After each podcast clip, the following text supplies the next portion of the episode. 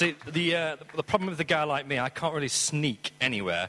Okay, I'm. Uh, people always know I'm around some, somehow, I don't know. It's good to see you all. Can we just, uh, where's the lights, man? Just turn the lights down a little bit because you are beautiful people and I do want to see you because it's fantastic. Um, you can see me, there's no problem with that at all. Of course, we're on a series of There Is Only One, and our, our foundational verse has been from Ephesians. And of course, we've had some great ministry from Phil and Christian from others. It's just been fantastic. There is only one. There's only one God. There's only one Jesus. There's only one Holy Spirit. And this week is going to be There is only one church. Now, for those of you here last night at the, at the big night out, that was church. And what a fantastic church it was. those of you who, uh, who support the football team, and uh, Christian's only mentioned it, that's church. You're scratching head. But Andi, it's it's not a building, it's got no stained glass windows. Is it really church? The verse says, I'm going to read the, the, uh, the verses prior to that as well. Paul says, I therefore, the prisoner of the Lord, beseech you to walk worthy of the calling with which, you were called. I'm probably reading a different translation here. Uh, with all lowliness and gentleness, with long suffering, bearing with one another in love, endeavoring to keep the unity of the Spirit in the bond of peace. There is one body and one Spirit, just as you were called in one hope of your calling, one Lord, one faith, one baptism, one God and Father of all, who is above all and through all and in you all. There is only one. I tend to read the New King James. It's just, just my habit. It's what I'm used to. It's the, you know, the rhythm of the words I, am perfectly used to. There is only one church. Now, all these messages you can get on podcasts, so the whole series will be available. If you've missed one, don't worry about it. Uh, it'll be on arenachurch.co.uk. Now, I don't know about you, but I like a story. Do you like a story? Anybody here like a story? Now, I was, I was um, just happened to be in a, in a, coffee room in a hospital a few weeks ago, and uh, there was the Winter Olympics. Okay, and on it there's there's a sport. I, I use the, the word very very carefully, where you've got a team of four people They've all got a brush in their hands. They've got a shoe that's grippy on one side, another shoe that's flat. And then they slide down this big thing, they call it a stone, and they start sweeping the ice. Now, what's that all about? You all know you don't need to sweep ice. Ice is just frozen water. But somehow, with their sweeping and their aim and, their, and the correct weight that they put on there, how about that? I know, know the terms. They get the stone right into the middle of that target. And I say, Andi, why do you watch that? I ask myself the question, why did I watch that? But the thing is, once you get into it, you want to know how the story ends. So there's four, four stones per, per team. So there's, there's eight stones in that ring. Okay? And, and you don't know, is it going to be the last shot that just smashes everything and gets us one point? Or is the team going to be able to get four stones around the center of that target and win four points. And once you're drawn into the story, you can't let go. And you have to watch it to the end. You're thinking, it's curling, for goodness sake. It's another sport that you play indoors, despite the fact it's a winter sport. Work that one out. But it's the story, isn't it? And here in church, we have a great story. It's called the story of salvation. It's salvation story. It is the best story ever we know the start of the story. We also know the last page as well, because we've read the last page of the story. We know what's going to happen. But what's going to happen in the middle? Where are we in that timeline between the start of the story and the end of the story? Where are we? It's the greatest story ever told. To Jesus, the miracle man. Miraculous birth. Perform miracles who was unjustly tried and nailed to a cross. He miraculously rose on the third day. And then he went to heaven to prepare a place for us all. What a fantastic story. But that's not the end of the story. Because that was written. We've seen it, we've read it, we believe it in our hearts. That's not the end of the story. What do we do until Jesus comes back? Because the Bible says Jesus is coming again. But what do we do until that time? let's just go back to Jesus for a minute. In Luke chapter 4, Jesus walks into the synagogue. He wasn't a priest, he wasn't schooled, he wasn't trained in, in, the, uh, in the Old Testament. But Jesus walked into the synagogue and he took the scroll, in Isaiah. And Jesus said, The Spirit of the Lord is on me because he has anointed me, to preach the gospel to the poor. He has sent me to heal the brokenhearted, to proclaim liberty to the captives, recovery of sight to the blind, to set at liberty those who are oppressed, to proclaim the acceptable year of the Lord. That was Jesus. Jesus walked into the place of worship and suddenly declared something. The Spirit of the Lord is upon me. But for what purpose? To heal, to release, to proclaim liberty, to bring sight to the blind. And in Matthew 28 18, Jesus said to his disciples, All authority in heaven and earth has been given to me. Therefore, go into all the world and make disciples of all nations, baptizing them in the name of the Father, Son, and Holy Spirit, and teaching them to do everything I have commanded you. And surely I am with you always to the very end of the age. Now it's interesting. That final instruction from Jesus was not to the qualified priests. No? That final instruction of Jesus wasn't to the scholars of the day who spent years and years in Bible school. No. That final instruction of Jesus was to 12 ordinary guys. 12 people like you and me from the whole spectrum of society. He gave them an instruction go into all the world and make disciples of all men. That point there, Jesus was initiating a plan. That plan has a name, and it's called the church. Right there and then, it's not plan A, because there is no plan B. It is the plan. It is the vehicle which God has been using for centuries now for that message, for that great story to be communicated. There is no plan B. The church is the plan. The church is God's idea, and we are in this church.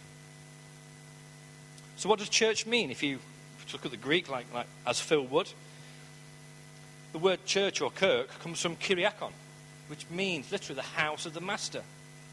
Ecclesia, we know that word, don't we? Ecclesiastes, and we talk ecclesia, and in other languages, ecclesia means church. That's the called out ones. In John 10, we hear the church called the flock, and the word pastor simply means the shepherd of the flock. So it's all really simple. It's in the Bible. And the body is made up of different parts. And of course, some parts of the body are more, more visible than others, but they're all vital to the function of the whole. And when one part of the body hurts, the rest of the body knows it. I mean, this week we've just been hearing reports of, of North Korea where the, the president has uh, ordered the death of 33 Christians for trying to overthrow the government. And that's really, that really hurts. But on the other side, you know what's going to happen, don't you?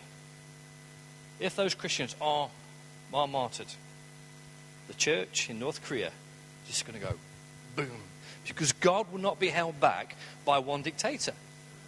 And it's been shown over history. China, they tried to suppress the church. The church went mad, went mental. Millions and millions of Christians in China today, despite the persecution, Russia, uh, under Soviet Russia, the church was persecuted. But guess what? It grew and it grew because it's God's idea, and one man is not going to stop the plan of God. God has decided that church is a great idea, and that's where it will be for all time. Here's a few things that church is not, okay, just in case you're a little bit confused. Here's the things that church isn't. First of all, the church is not the denomination we belong to. There is one church. The church is not the AOG or, or Elim or the Methodist or Baptist. Arena is just an expression of church. We are different to some, absolutely. We are louder than most, absolutely, but it's just an expression of church. In fact, the word Catholic originally, with a small c, means universal. Universal means overall, they're just one church. The church is not the building. I mentioned earlier, there's no stained glass windows at Arena. In fact, you can't even see our windows back here. There's no stained glass windows. There's no, there are no pews. You're not really a church, are you? The church is not the building. I've been in, in various places around the world, in various churches. I've been in a, a small village in Romania called Poiana. and uh, it looks like someone's house. It's virtually their front room. That's church. I've been in the middle of Africa where they don't even have any walls or a roof. They just meet under a tree to shade them from the sun. That's church. The guys on the football pitch, when they're, when Jared and his, and his mates, and, and where's Hank? Hank's downstairs security, but that's church. And a, and a magician telling jokes last night and doing tricks while we eat paella. Hey, that's church, and I like it, as you can tell. You see, I was, I was talking to a guy last night about the various things we've had on an arena church, and uh, he, he, brought a guest to an event. And at the end of the event, the, uh, as he's walking out, his, his guest said, so, so, so where's your church then? He'd been at a Mansfield. He went, You've just been in it. He went, Really? You mean you didn't hire that building? No, that is our building. That is a church. Now, I don't know how many churches you know with eight pool tables and table tennis and a bar, but that is, that is church. You see, church is never meant to be a Christian club. Now, I know, look around the room, the majority of us here are, are born again, we're Christians, but it's not a club for us. Certainly not. It's not exclusive. It's a place to fish from. You know, I mentioned the, the, the church in Africa, a tree. It doesn't have all this, there's no lights, there's no PA. This is just a place to fish from because Jesus called us to be fishers of men. We've got to fish from here. It's great to have it. It's fantastic we have a great building that we can use for lots and lots of things. But that doesn't make the church. I was talking to a, a colleague of mine about church, and he, he, knows some other Christian, and he said to me, Andi, you go to church, don't you? I went, yeah. He said, well, what do you do? So I started to talk about Arena and the, and the projects, about Belfield Street, about the, the, the acorns. And he said, well, I don't really understand because he goes to church, and it's, I think it's just to clear his conscience. He said, it's very middle class.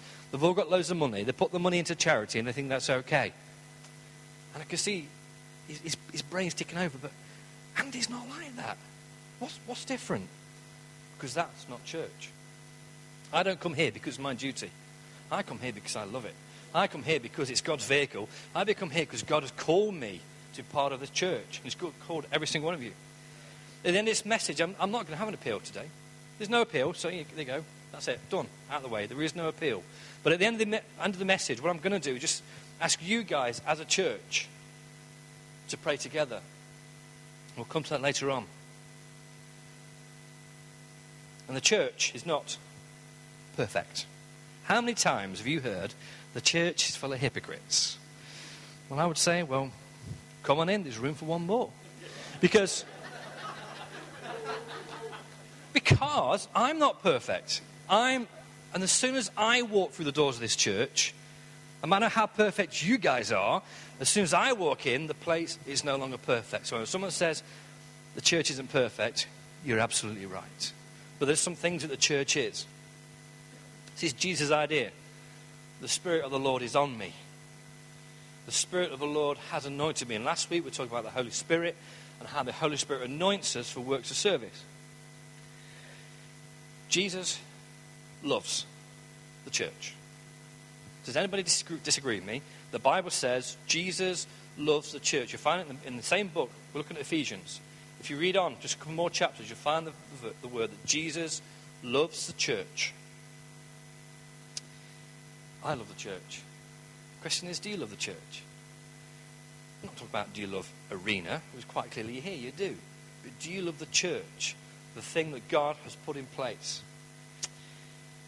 So here's just a few things for your, for your notebooks that uh, the Bible teaches us about the church.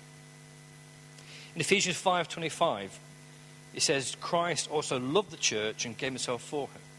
You see, the church is meant to be attractive. In that picture of, of, of Ephesians where the husbands are being instructed to love their wives as Christ loved the church and gave himself for it. It goes on to say in verse 27 a glorious church, holy and without blemish. In the Song of Solomon, chapter 2, the bride says, My beloved is mine, and I am his. If you read the Song of Solomon, it's many, many commentators say it's about the, the love that Christ has for the church. Read through it. It's a great book about how the, the bride, who was just a bit wayward, went her own way, but then came back and came back. The church is meant to be attractive. Jesus said, If I am lifted up, I will draw all men to me. See, there's something about Arena Church. We're growing. Mansfield has gone from uh, 12 people four years ago to a regular attendance of over 100. Am I right? 100, 120. Why? Because it's attractive. There's something about it that's drawing people. It's the name of Jesus. See, we're putting Jesus first. Arena Church is being deliberate in what we do. Jesus is so important to us. The name is out there, and it's attractive.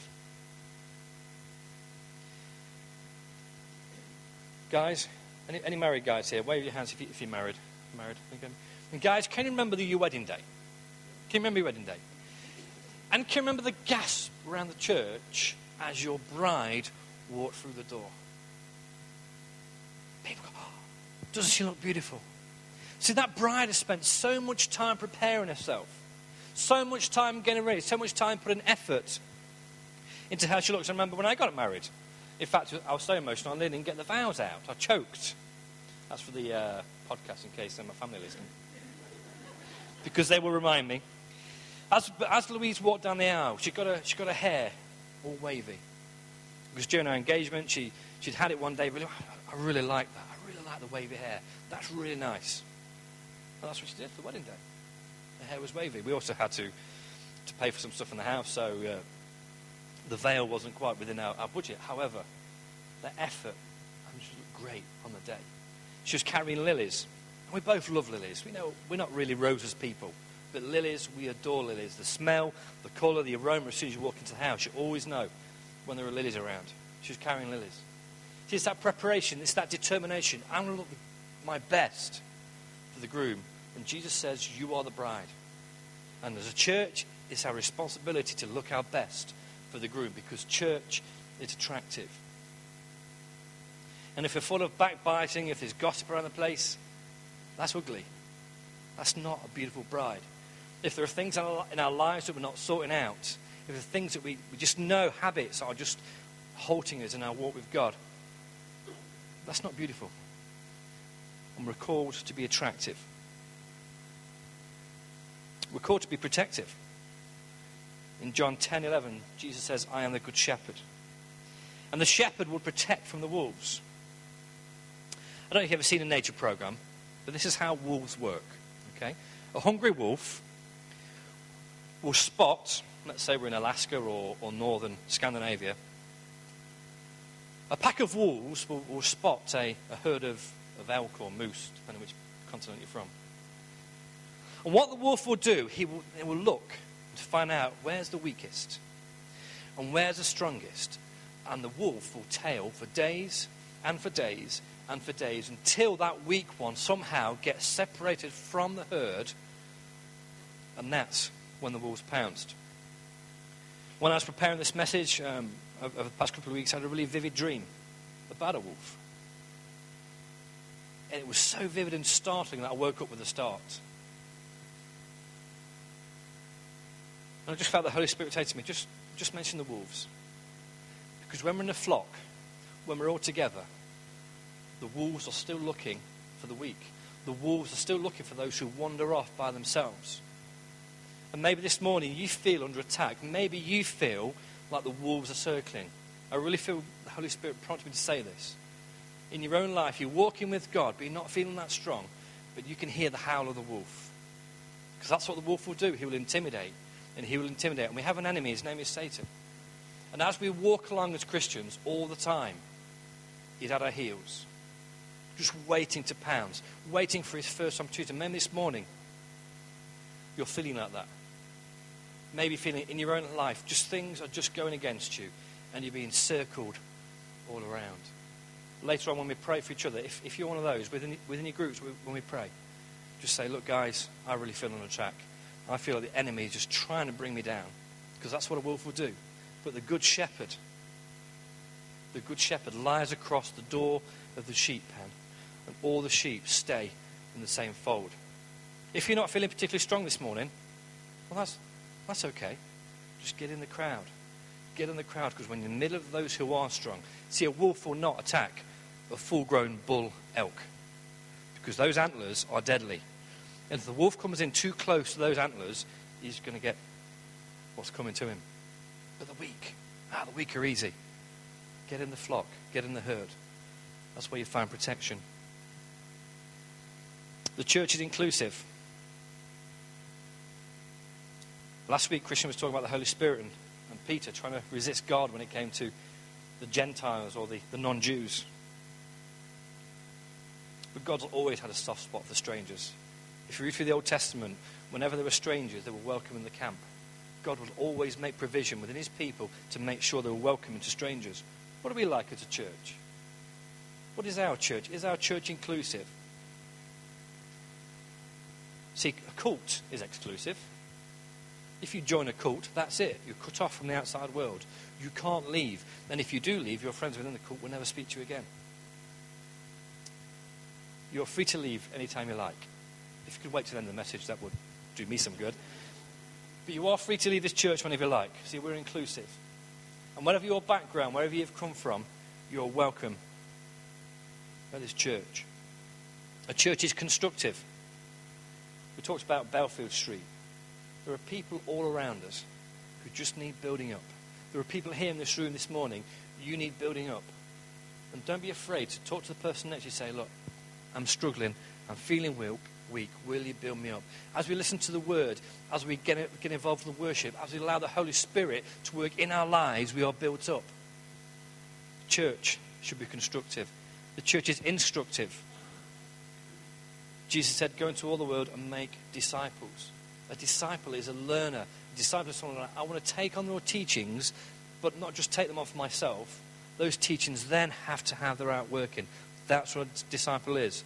A disciple listens to the master and then does the same thing.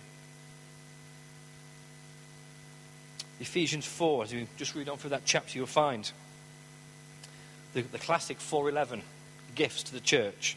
But Ephesians 4.12 says, those gifts are for equipping the saints for, for the work of ministry, for the edifying or the building up of the body of Christ. And in verse 14 it says that we should no longer be children carried about with every wind of doctrine. Can I be a little bit harsh this morning?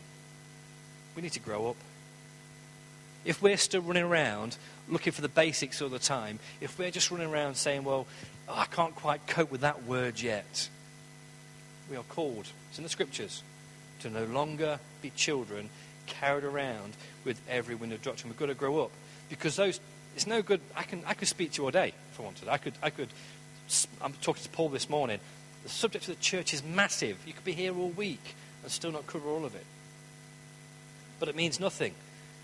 Because then that word doesn't work itself out in your life, then I might as well just, well, sit down now. The church is instructive. We have to grow up. Church is reproductive. See, a healthy, a healthy flock of sheep grows. It's got to.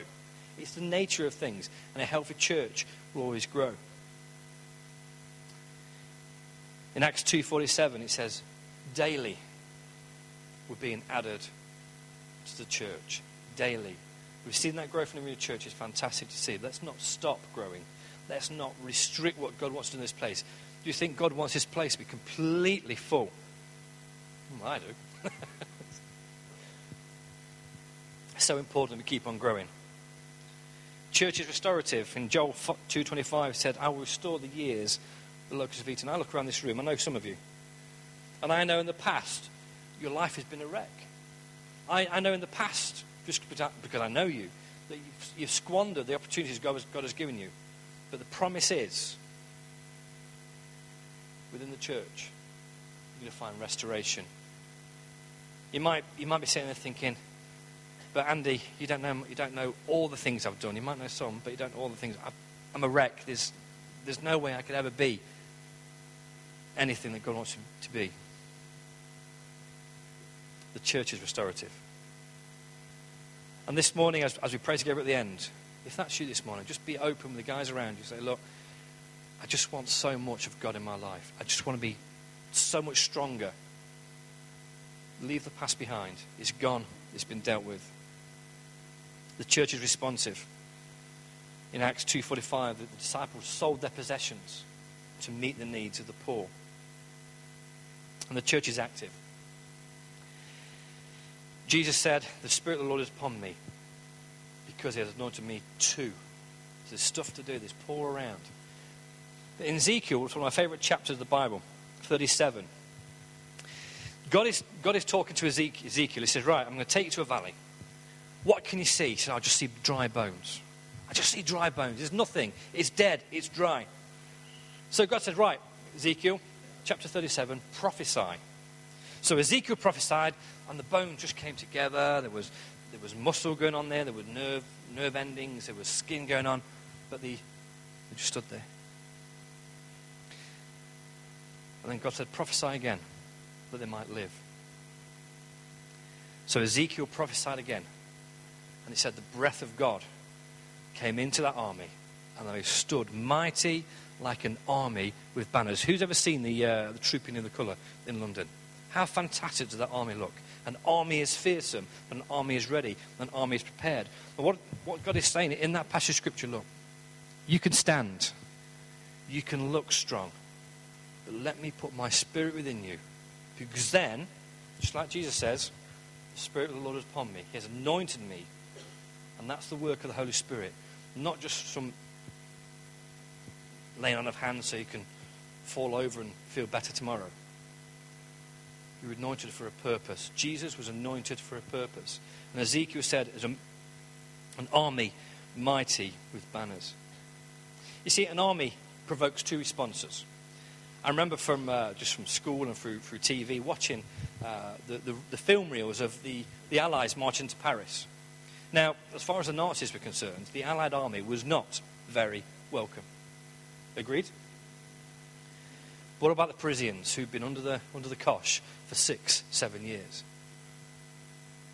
What, what are the scenes you see on the, on the film reels? People celebrating, people joyous because they've been released. You see, we have an enemy, I've already mentioned it. He's not happy this morning because I've been helping you guys to, to break free from, from the wolf. I've been talking about getting stronger. The enemy really isn't happy because what the enemy hates to see is an army that's mighty because an army that's mighty is going to move forward. An army that's fixed and ready, an army that's prepared, is going to take ground. And church is all about being mobile and taking ground. My colleague was saying, but church attendances are, declining. People don't go to church anymore. I went, well, our church is growing. The Pentecostal church across the world is growing exponentially. There is no stopping it. And as I said with North Korea, even with martyrdom, the church will still grow. But you're not going to be welcome. The enemy hates what you're doing. The enemy hates what Arena Church is doing. The enemy hates what the church does, which is why it attacks it. I mean, even driving down the motorway this morning, there's a big billboard on the side of the motorway. You might seen it said, God's dead. Bit of a flimsy premise, because if you assume God exists in the first place, then he definitely isn't dead. Why? The M1 corridor. It's a battle. We're under, we're under the command of the Lord. We're under the command of the biggest general there ever was. And we're contending for that M1 corridor. So God's not dead, He's alive. I started by reading Ephesians 4. He says, Walk with the calling. See, church is God's idea. You can argue with me, you can disagree with me, but it's in the Bible. If you claim to love Jesus, you are a bride. And guys, I'm afraid, yeah, you are a bride this morning. A bit difficult for us, macho, masculine. We are the bride of Christ. There is only one church. In 4 verse 2, it says we need to walk with humility and patience, bearing with, with each other in love.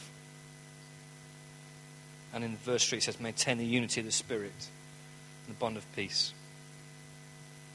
In just a few minutes, I'm just asking you to not move from your seats, but just where you are as a church. Let's just stand in a minute and say, ask the band to come up and, and just prepare themselves. Just for a couple of minutes, why don't we just, as a church, if you are part of a church, you say, I belong to the church. The church is God's idea, and I'm part of it.